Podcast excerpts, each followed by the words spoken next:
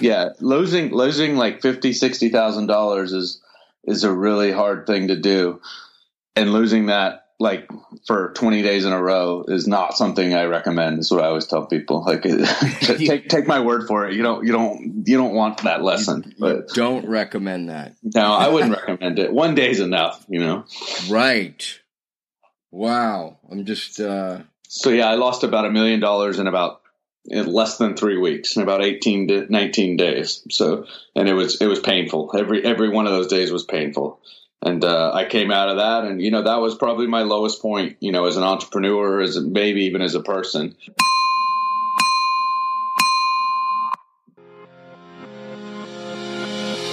Welcome to the Habits to Goals podcast with Martin Grunburg. It's time to take control of your life. Are you ready to achieve goals faster and more consistently than ever before? You need the habit factor.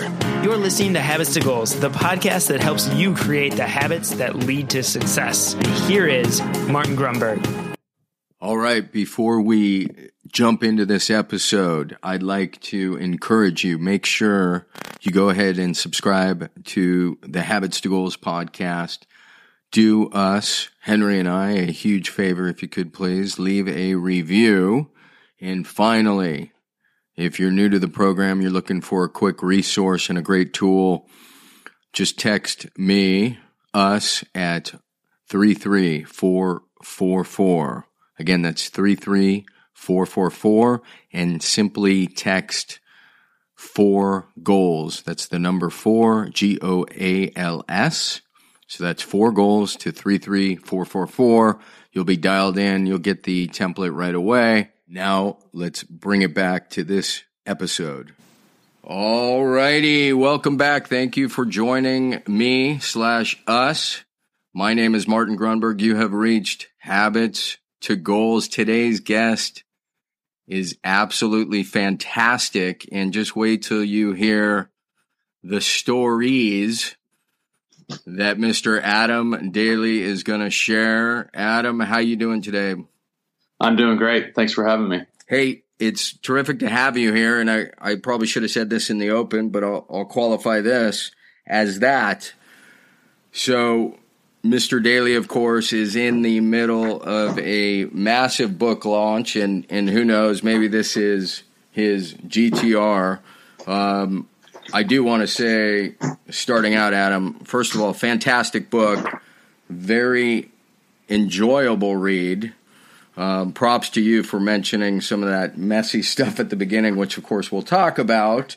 Um, and if I'm not mistaken, this is already a number one bestseller in a very difficult category. It's like family travel, right? Right. Yeah, we got to we got that number one spot. Uh, I think mm. on day two. Yeah, it was awesome. day two. It took two whole days. Yeah. Yeah. Wow. It was. Uh, didn't take long, but we uh, there was a lot of hustle behind it.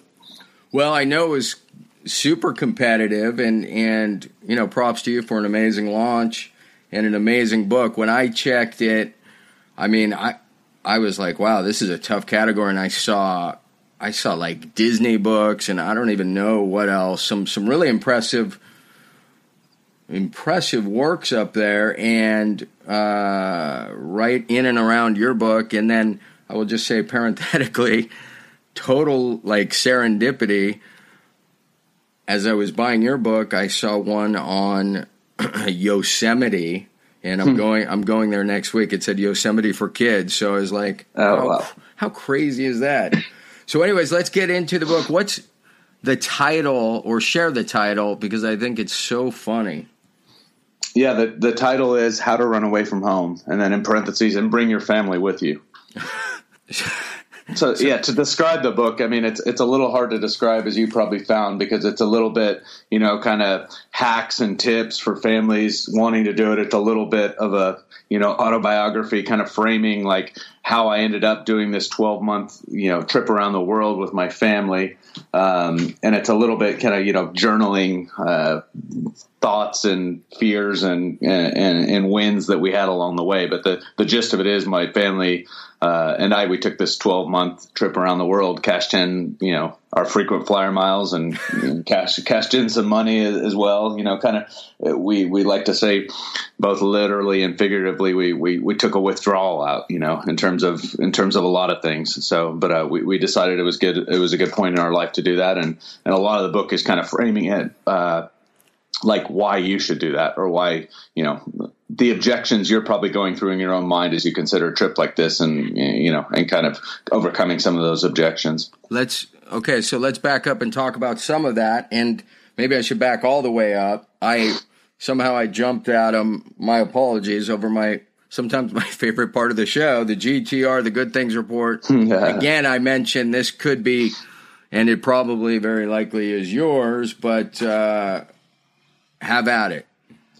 Yeah, I mean the good things report would definitely be you know the first first week of the book launch. Um, that was that was something I'd been thinking about, and I had a lot of anxiety and worry and anticipation and excitement going into, and and to come out of that successful was a was a big win, and a, well, you know a little bit of relief as well. unbelievable! Look, I mean, months and months in the making, if not years. Um, just congratulations again. That's that's that. Thank you is phenomenal. Mine is mine is very simple, but it reminds me of you, which is what reminded me to bring it up. So, as you know, and we'll talk about, some days are better than others. Um, and at this point, I've just learned to, for lack of a better word, get in the habit of running or surfing in good days and bad. And uh, so that's my GTR. I just had a fantastic run, and I know you're basically a world class runner. Before we get into the book now, and just set this up a little, where where did you go to um, high school, Adam? I grew up in Austin, Texas. Austin, Texas. Yep, yep. So native Texan. Met my wife. We started dating in in high school and uh, we both grew up in Austin, and we were we were very competitive uh, athletes in high school. So we we we had a like you mentioned, I was a good I was a good runner. So we both were great runners, and we both kind of had our pick of wherever we wanted to go to school after that, which was which was lucky. I didn't realize that. That's fantastic, and, and that accounts for the what five kids too. Yeah, I mean, since we literally that was the, the first thing people told us is, "Oh, you guys are going to have fast kids." When we were dating, when she was a sophomore in high school or whatever, which isn't what you want to hear when you're dating. Uh, you're nervous enough as a high school kid, you know. Um, you don't want to be people talking about what how fast your kids are. You just want that. You just want that second date, you know. So, so I was just thinking that that that early dating accounts for the you know the head start there. Five kids. That is. and by the way, so listener, when we get to it, and I promise we will, I just want you to realize. Um, because Adam went through it really fast, and we're going to talk at length about this. But he took basically a sabbatical, all five children, and of course his wife, and they they traveled around the globe for twelve months. So again, we'll we'll get to that, but so you're a fast runner in high school. Um, where do you end up going to college? Um, we both went to University of Arkansas, which it has a great track program. You know, I, I, my other schools that I took recruiting trips to were Georgetown and Notre Dame and Stanford, and I, I mean, I could have gone, like I said, where I wanted, but I really wanted to be a great athlete, and I felt like Arkansas was the best, and we won nine national championships while I was there. So wow. it was a great, great experience. Uh, you know, Harvard or Stanford degree would be nice, you know, looking back on it, but I still, I still am happy about what I did. Arkansas. Where I went.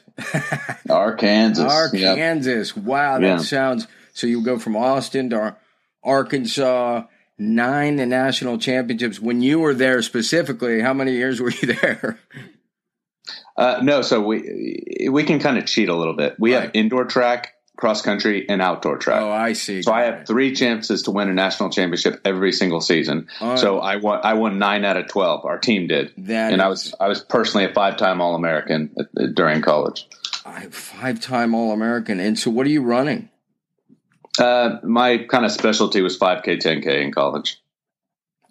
That's insane. Yeah.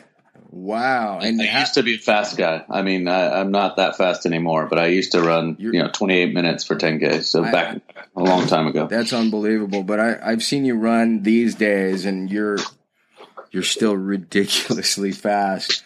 Um, so I want to back up just a little bit. How did you know when you were just crazy like 10k fast? What what was the epiphany? When did you start uh, when I, training or refining that?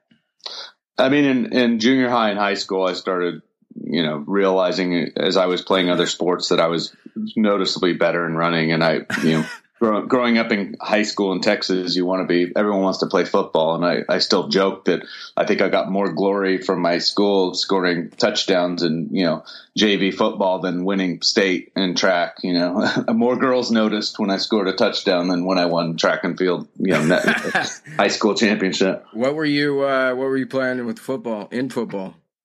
Uh, running back and, uh, and cornerback.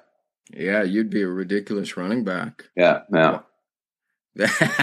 but I would I would show up at you know and play on Friday nights and and show up in cross country in the morning with bruises all over and not being able to get out of bed and it was you know it, some mentors I had at the time were like look I get it but you could you could really get go somewhere with running you you're you've got a gift and it's stupid to keep doing both basically. So when you were you were were you were you playing running back in high school too? Yeah, yeah, I stopped my sophomore year. Okay. I mean, I was like, I was pretty pumped to make the. I was the only guy to make the, you know, the varsity team, and then I just, I just bailed. You know, and you basically. realize there's a lot of big, big fast dudes. Yeah, yeah. wow. Well, that's cool. So then you're in Arkansas, and then somehow you work your way. Tell me how, like, your first foray into either you know the business world or entrepreneurship. Yeah well, I mean, to to give the quick version, my you know my wife and I we we finished up. We ran the Olympic trials. Uh, my la- both of our last year at Arkansas, and we moved to Spain, where we worked for a couple of years. We moved back to Austin, um, where we thought we were going to settle down. And after a just several months, we knew um, we we kind of made a wrong decision. So from there, we decided to start a business that revolved around the Olympic Games. And the Olympic Games were a, about a year and a half in advance uh, ahead of us, and they were in Athens, Greece. And we'd been to Greece, and we'd lived in Spain, and we loved that part of the world, you know, Southern Europe. So we just kind of didn't really know what we were getting ourselves into from you know on an entrepreneurial standpoint, but I, I just was like, I, I gotta, I gotta follow this thing through this, this idea I have in my head of, you know, I have some access to Olympic tickets because I ran in the trials last time and I know everybody who's going because I, you know, because I was a runner. And so I, I think I can, I think I can somehow pay for us to live in Greece for a year was kind of how it all started. Yeah. And the, yeah, I see how it segues nicely. So Athens Olympics, what year was that? Uh, we moved to Athens in uh, the, right at the beginning of 2004. So like we, we scouted it out at the, the end of 2003 for about a month, and then we moved over in the beginning of 2004, and the Olympics were in summer 2004. But at this point, you're you're not running in it, but you're you're thinking you have a way to uh, make a few shekels.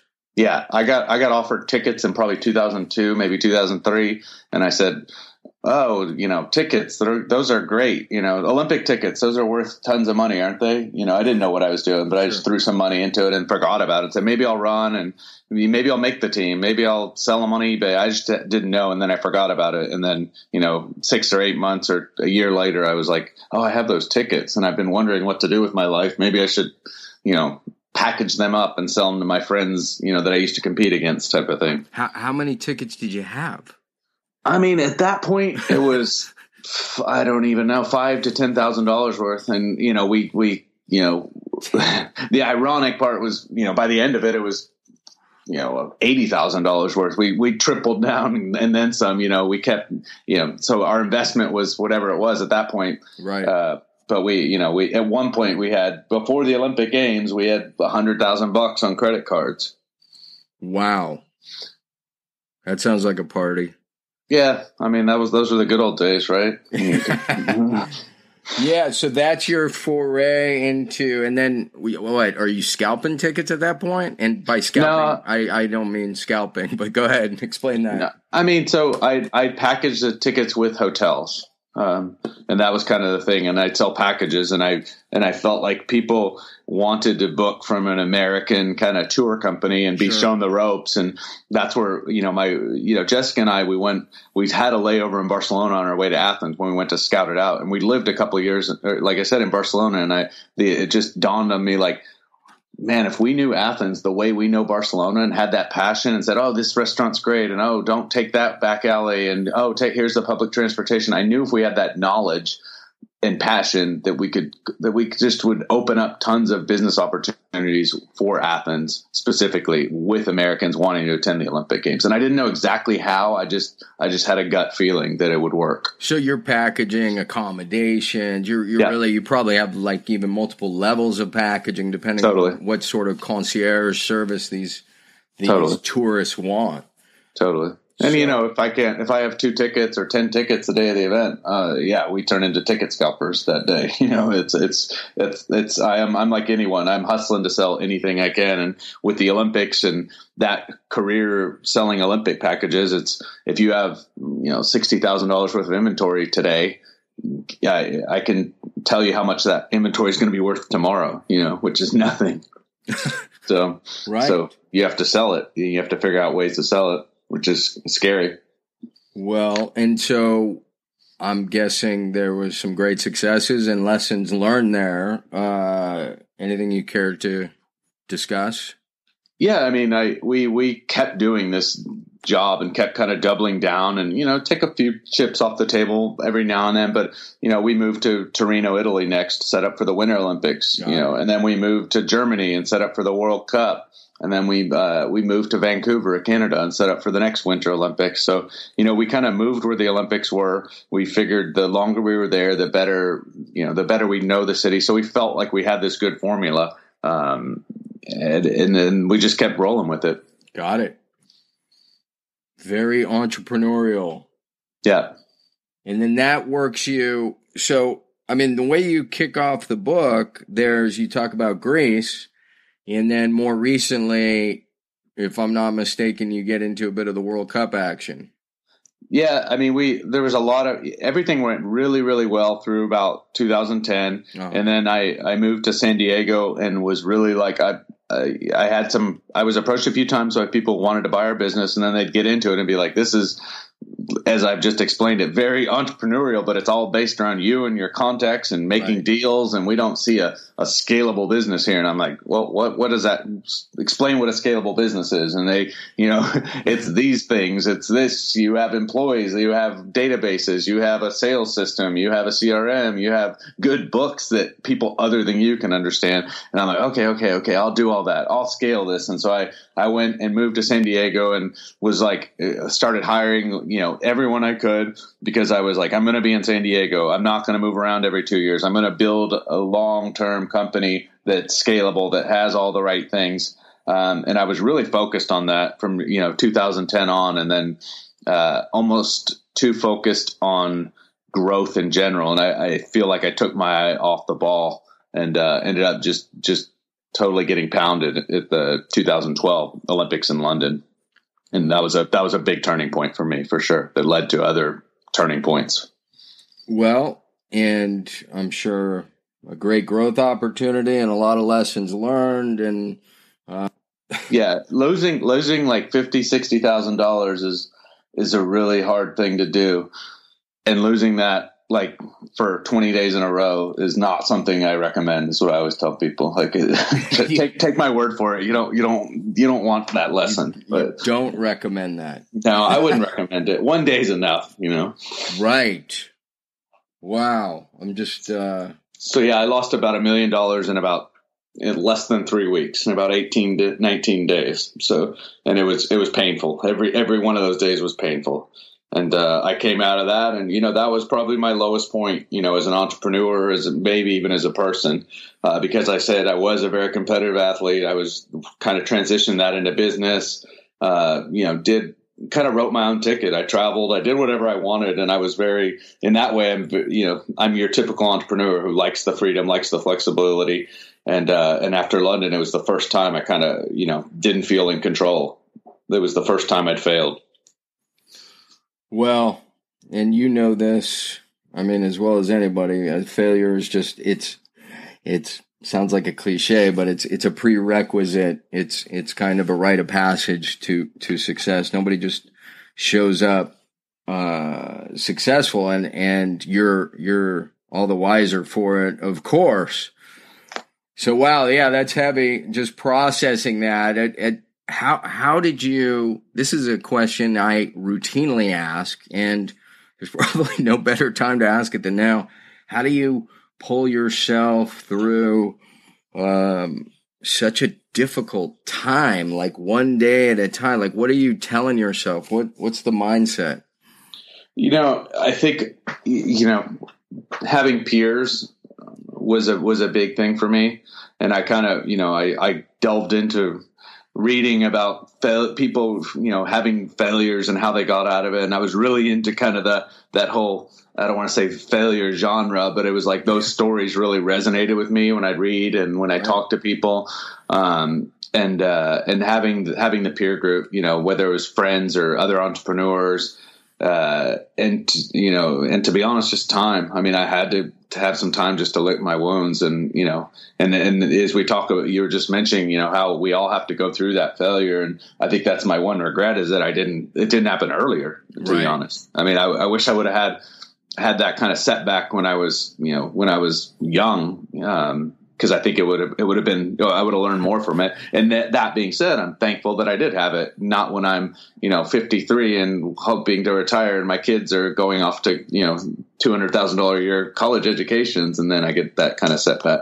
Right. So along the way, as you look back, were there any twinges, gut feelings? You you mentioned earlier, you're like, well, my my eyes were on growth. Yeah. And and do you think where were you thinking maybe you should have been paying attention to uh, a little bit better? All right, just a quick timeout. Want to make sure you're aware that when you subscribe, that is, you hit the subscribe button, you're going to get three episodes automatically delivered to you, and in some cases, wirelessly. So you'll get your Mind Bullet Monday, your interview on Wednesday, and of course, your frequently asked Friday, all automatically delivered when you subscribe. And on a related note, just want to make sure you realize it helps Henry and I tremendously if you're getting value to leave a quick review, particularly in iTunes. iTunes values reviews it weighs them very heavily, and that helps the show rankings and how we can spread our message. And one more uh, quick note about our great sponsor, Audible.com. If there's one thing I know, and I think Jim Rohn was the one who said this originally, in five years, the difference in your life will be largely based upon two things the books you've read and the relationships you have fostered. Doesn't it make sense to take advantage of the downtime, whether you're on the road, on a run, in the gym, kill a couple birds with one stone, get a book going? It's phenomenal. It's I, the more people I turn on to it, the more uh, compliments I get. Not that I've actually done anything. 180,000 titles to choose from. You get one free book a month.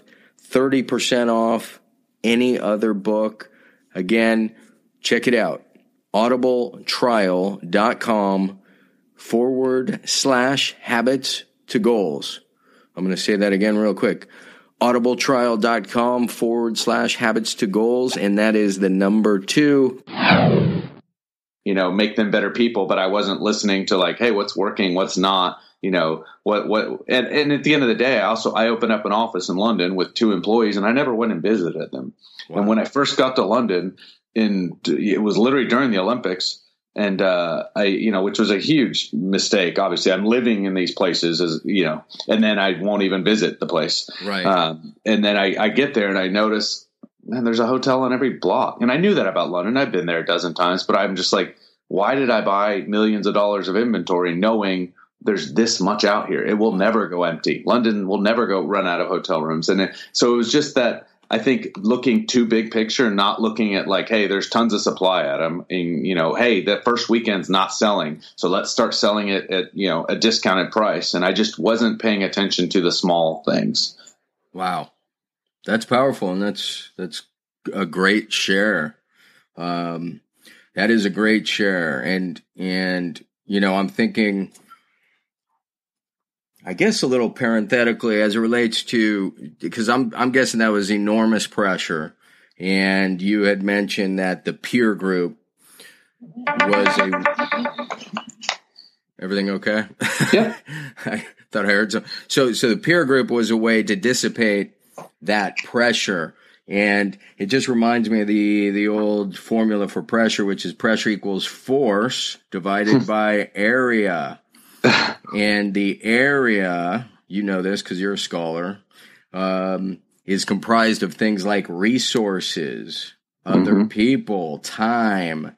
So you were able to, over time, dissipate the pressure by having a peer group and uh, sharing Absolutely. struggles, so to speak. So yeah, absolutely. I mean, I, am I'm, I'm in a you know we're we're both in the same group entrepreneur organization, and I leaned a lot on you know my forum within that group as well as just other other people and contacts who were in that uh, in that group. And I, like I said, I, I kind of connected with them with more entrepreneurial people in that time than anything. Um, even more so than I think even my wife. You know, I mean, she was kind of uh, mad at me. I think just for for even putting us in that position in the first place. So she, I wasn't getting the compassion from her of oh poor thing, you know, oh you don't feel good, oh you lost, well lost, you're lost a million bucks, oh poor you, you know. Yeah, so. yeah you're trying to shield her from it. So yeah. half the stuff you you probably don't want to bring to her and don't want to review. So yeah, um, and and no, I share that formula.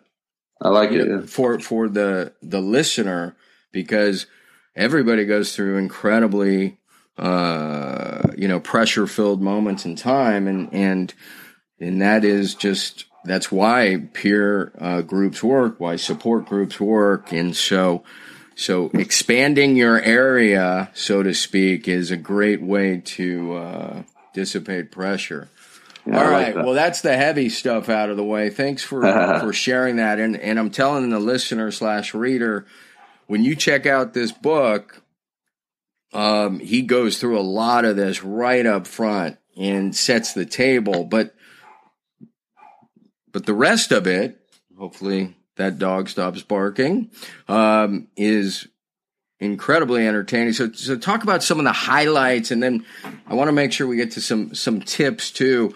How, how do you? How does anyone? How does one?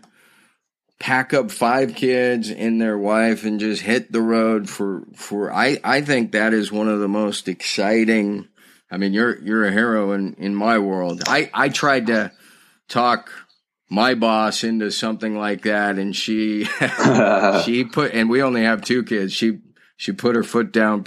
she's pretty adamant. So I didn't I was smart enough not to push it any further, but but uh, I am jealous and I want to hear hear Take it from yeah. the top, man. How'd you make I mean, it happen? Uh, yeah, I think I think a lot of it is, and that's what I hear from most people is like, oh my, you know, you need to talk to my husband or you need to talk to my wife, or I've had a few people like we're going to read it together because everyone, you know, and I think it's a lot of the book is really helping people overcome the objections because it's like even if you plan this and you think this is a great idea, at the end of the day, like things are also going to come up last minute. I mean, life happens, right? Sure. Oh, Junior got onto the A volleyball team, and this is a once in a lifetime opportunity, or our business is falling apart, or whatever. And so I go through personally how much you know heavy stuff I was going through that came up over and over again. It, it was almost like well, this is pushing me towards, you know, literally running away. I was like, I, I, my life here, and that's what, what, what prompted the trip was I was living a life that where the money was good in my bank account every month, yet it was going away every month. I was spending every dollar I had, hmm. and I was saying that's a lot of money to spend, you know, for a life I don't really like that much. And then it was the second question was like, well, if I if if someone were to hand you that amount in cash at the beginning of every month, what would what life would you choose? And it was like, man, I could travel like a king on whatever it was, ten grand a month or whatever, right. you know. And uh, and I thought, well, and so my whole hypothesis at the end of the day was like, if I cut my cable bill and I cut my cell phone bill and I wasn't paying this insurance and I wasn't paying, you know, two grand a month for school and, you know, two grand a month for a nanny and all these different things, like, I bet you I, I could travel around the world cheaper than I'm living my life right now. And that was my like hypothesis in my head. And, and, and that ended up after a year being true.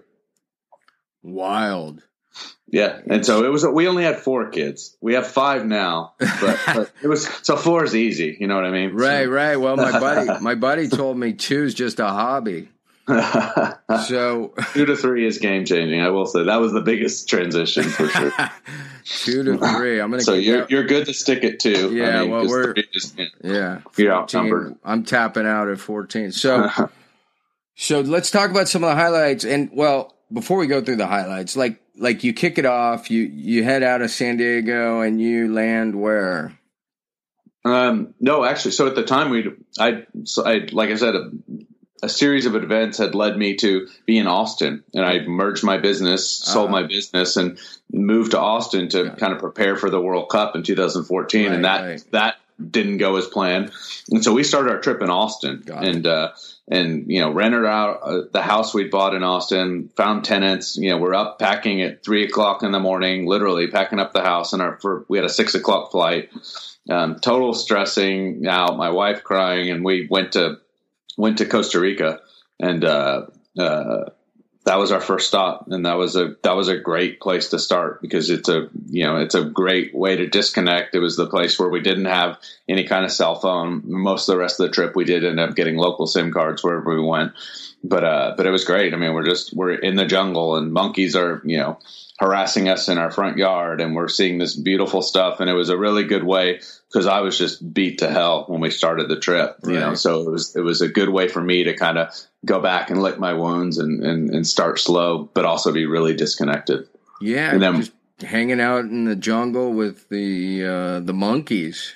Yep, and it's it's a it's a great place to stretch your dollar. I mean, wow. Latin America is one of the. I mean, we could live I think we spent you know less than a hundred dollars a day on our accommodations there, and lived in like I mean we were staying in four bedroom beautiful houses with private pools, and I mean it was it was great. I highly recommend Costa Rica. And how long did you stay there? We were there a month. Perfect. And then we went up to Vancouver, Canada, for about five weeks. Well, that's a stark contrast.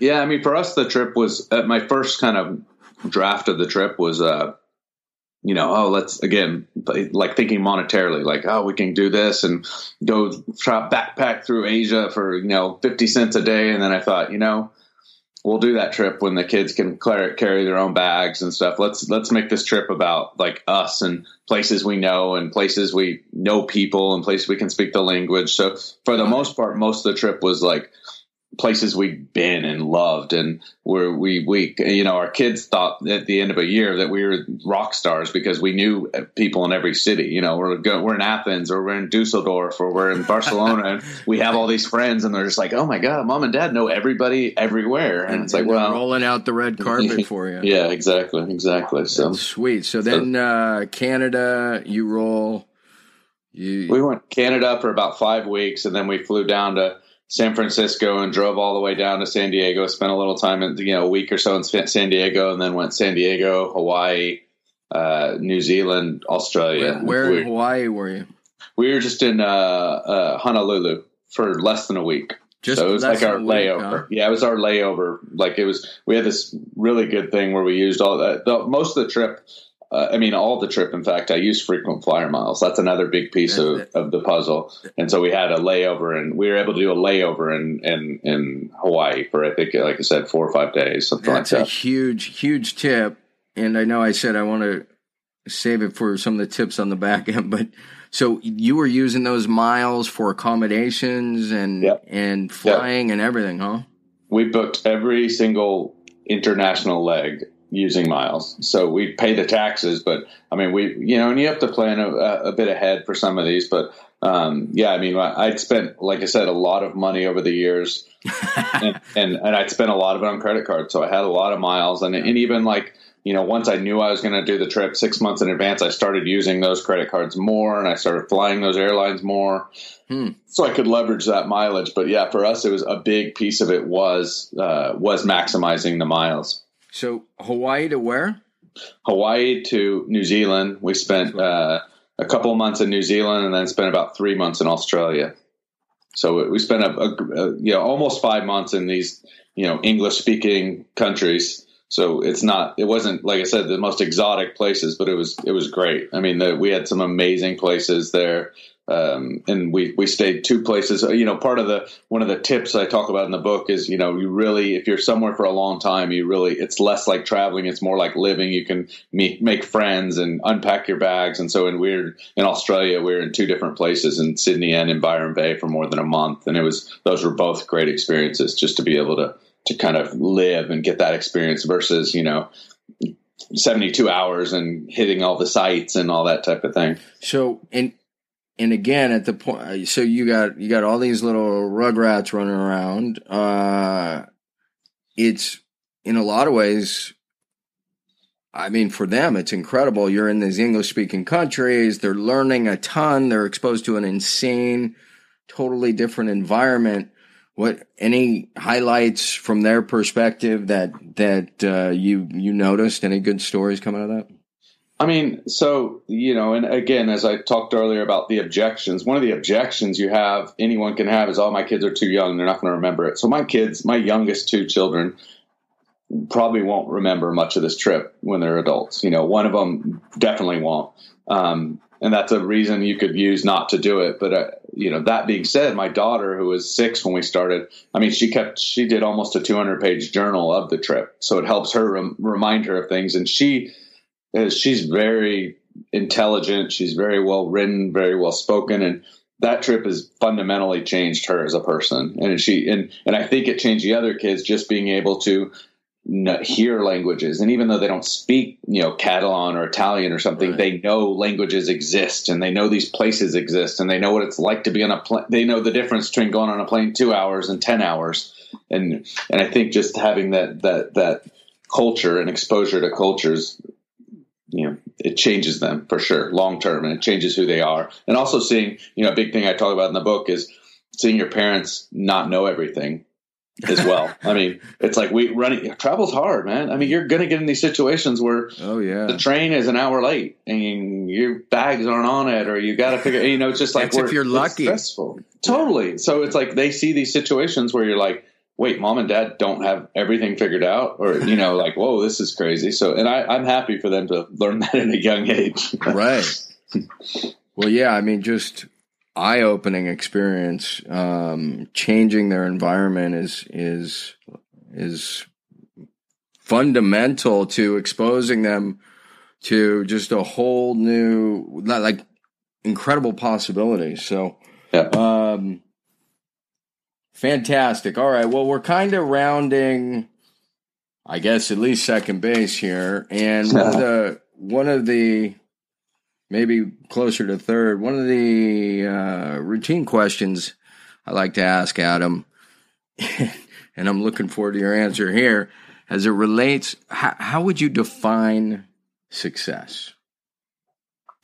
I mean, for me, I think success is really just waking up and being being content slash happy with with a what you have, but I don't mean like as a possession, just what you what the day you're going to live that day, right? And not being uh, oh, in a you know a week my life will be good because I'm going on vacation in a week or next month or my life will be better next year because I can buy the house or whatever. So just I think of success just being really happy with what you have in terms of your life. I, I, guess that's the easiest way I would define success. Got it. And you, this isn't to put you on the spot. I'm just curious yeah. if you, if you have a uh, distinction, perhaps you make between happiness and contentment. Yeah. Um, I think it's just awareness. You know that I that's something I struggle with a lot, to be honest, because I'm like like all I you know literally woke up in the middle of the night a couple months ago going like wait I I'm happy. I just don't even I don't I haven't recognized it but I have I'm I'm doing that every day. I'm waking up and doing what I want. I just think that I need these extra things right. in my life but I'm like I don't those extra things get me to the place I think I want to be but I'm actually already there. So I think it's contentment of just going like I'm not going to you know, as as entrepreneurs or as humans, probably we're always changing the finish line, right? We're always saying, "Oh, if I could just get to here, I'd be happy." And then you get there, and you're like, "Now I want to double that, right? I want to get to you know." So you're moving the finish line always, yep, yep. Eh, you know, and so I think you know it's it's important to just not be always chasing something. I mean, we, you know, you're, you're kind of taught the opposite, like, oh, never be satisfied and always trying to self improve. And I, I believe in that, but I also think it's important just to reflect and be like, you know, and be grateful for what you have as well and be like, Hey, I'm content. I, I, I got to a pretty neat place in my life and I can go coach my daughter in soccer or I can go, you know, have a beer with a friend in the middle of the day or I can go on a walk, you know, with another friend in the morning or whatever it is that, that you define as, you know, a good life. Well, and I'm glad I asked because I, I loved hearing that. And, and I think the, the quandary for, for a lot of people is, is they begin to believe it's one or the other. So they're either chasing, chasing, chasing, or they're happy, you know, and mm-hmm. content. And mm-hmm. the answer in my experience now, after giving it a whole lot of thought, is both.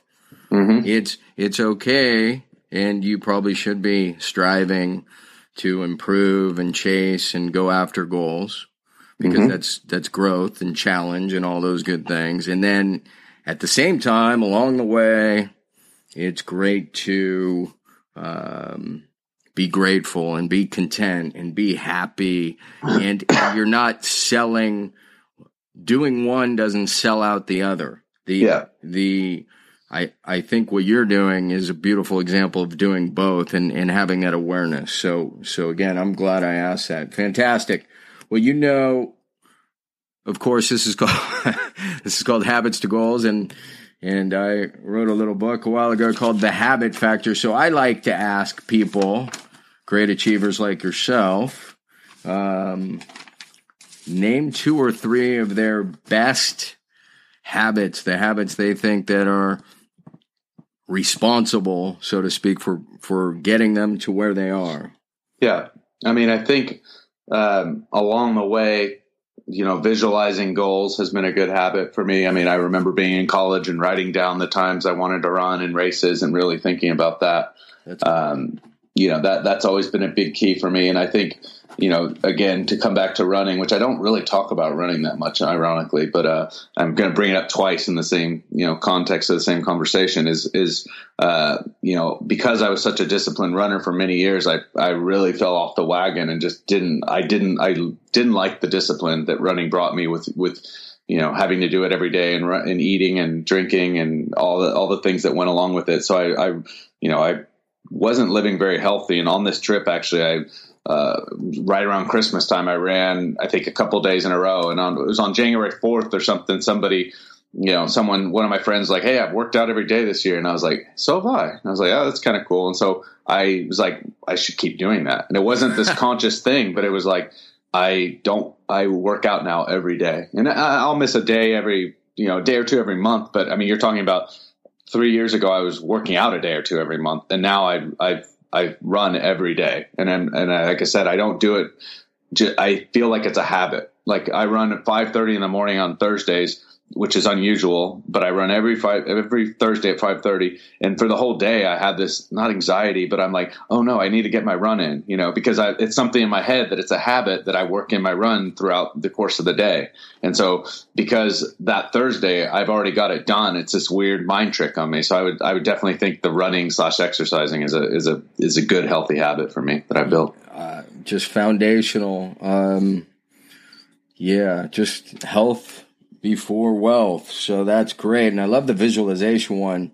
I don't think anybody's ever mentioned that. And and that is so strong. I'm I'm guessing that that sort of visualization took place as it relates to your book and and then yeah. of course being a number one bestseller in its category and and uh, all that so fantastic do you have another one or do you want me to move to the next question um i mean if the i think the next question right is like what bad habits yeah.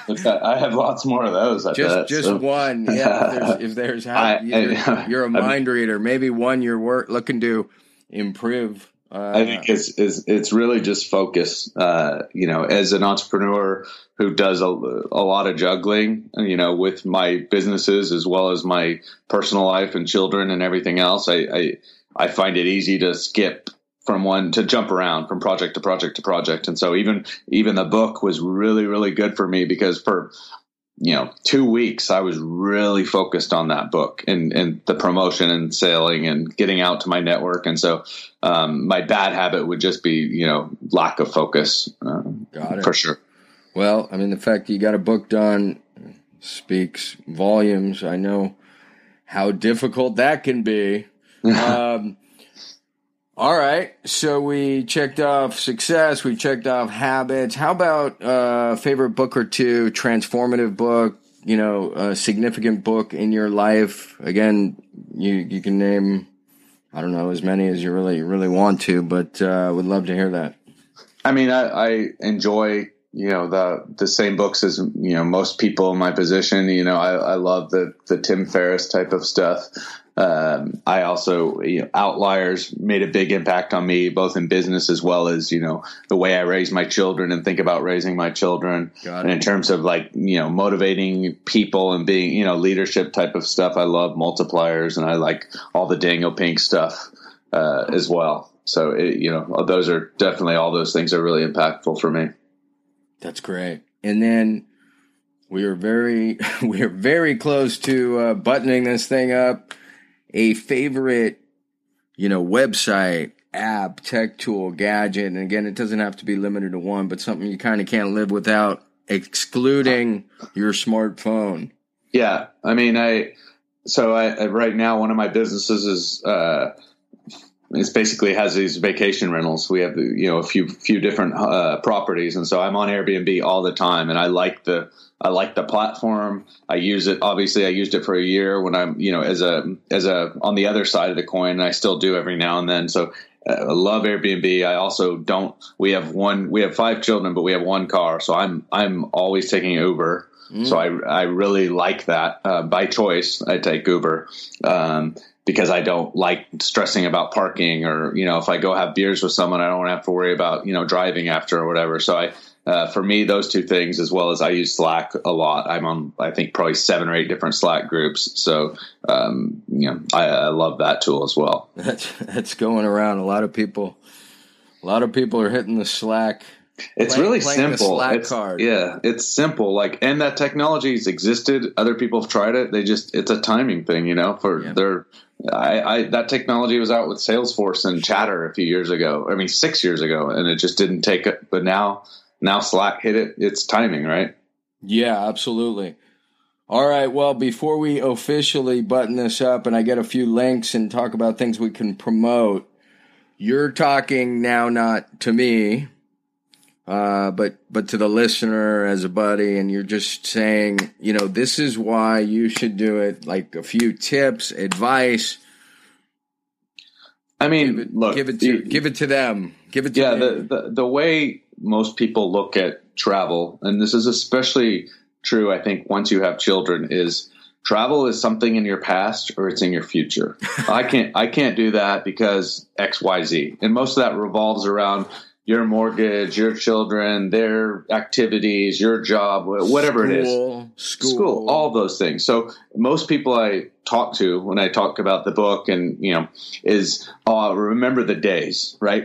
So it's in their past. Oh, remember the days when I used to travel. Remember that trip we did here. Remember we did this. Or it's way in the future. Like, man, when junior gets out of high school, we are going traveling. Trust me. so there's, there's this 25 year gap or whatever. Yeah. That, that is, that's a, and, and my thing is like, don't, don't do that. Those are the best 25 years of your life. Not only can you have this impact on your children, but it's, it's, I'm I'm very clear about in, in the book that this isn't just for my children. I needed this for myself. Right. You know, I needed this trip, and it was a, it was time for me to make a withdrawal. And yes, I had less net worth at the end of the trip than I had in the beginning. I wasn't this perfect Tim Ferriss who had my whole life automated. You know, kicking out paychecks every two weeks. Like, but I was okay with that. And I think we, I think, why are we okay with spending our net worth when we're sixty?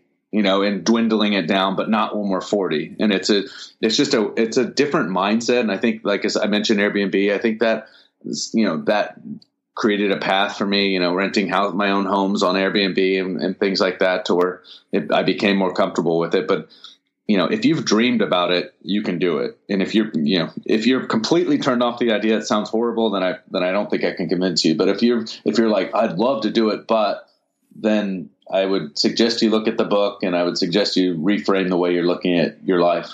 Well, that is incredible advice. I love it. It's it's not about the past, it's not about the future, it's about now. Absolutely. And, and there is, you know, the old cliche, there's no guarantee at 60 you're going to get the opportunity to go run around and travel. Absolutely. So, so that's powerful. That's enlightening take action now. Book that trip. Get it going. All right, Adam. Uh, you got me fired up. Maybe I'm gonna go, I'm gonna go try to sell wifey one more time. Just give her the book. Um, give her a copy of the book. I've already been talking about it big time. She just gives me a dirty, dirty look. Um, all right. Well, the book is How to Run Away from Home and Bring Your Family with You. The website, Adam keepmovingfast.com. keepmovingfast.com. Yep. And that has a double meaning if you know how fast this guy can run. All right, Adam, as I said, incredible uh, interview, very enlightening, very entertaining. I'm yeah, thank you for having me. We'll see you at the next episode.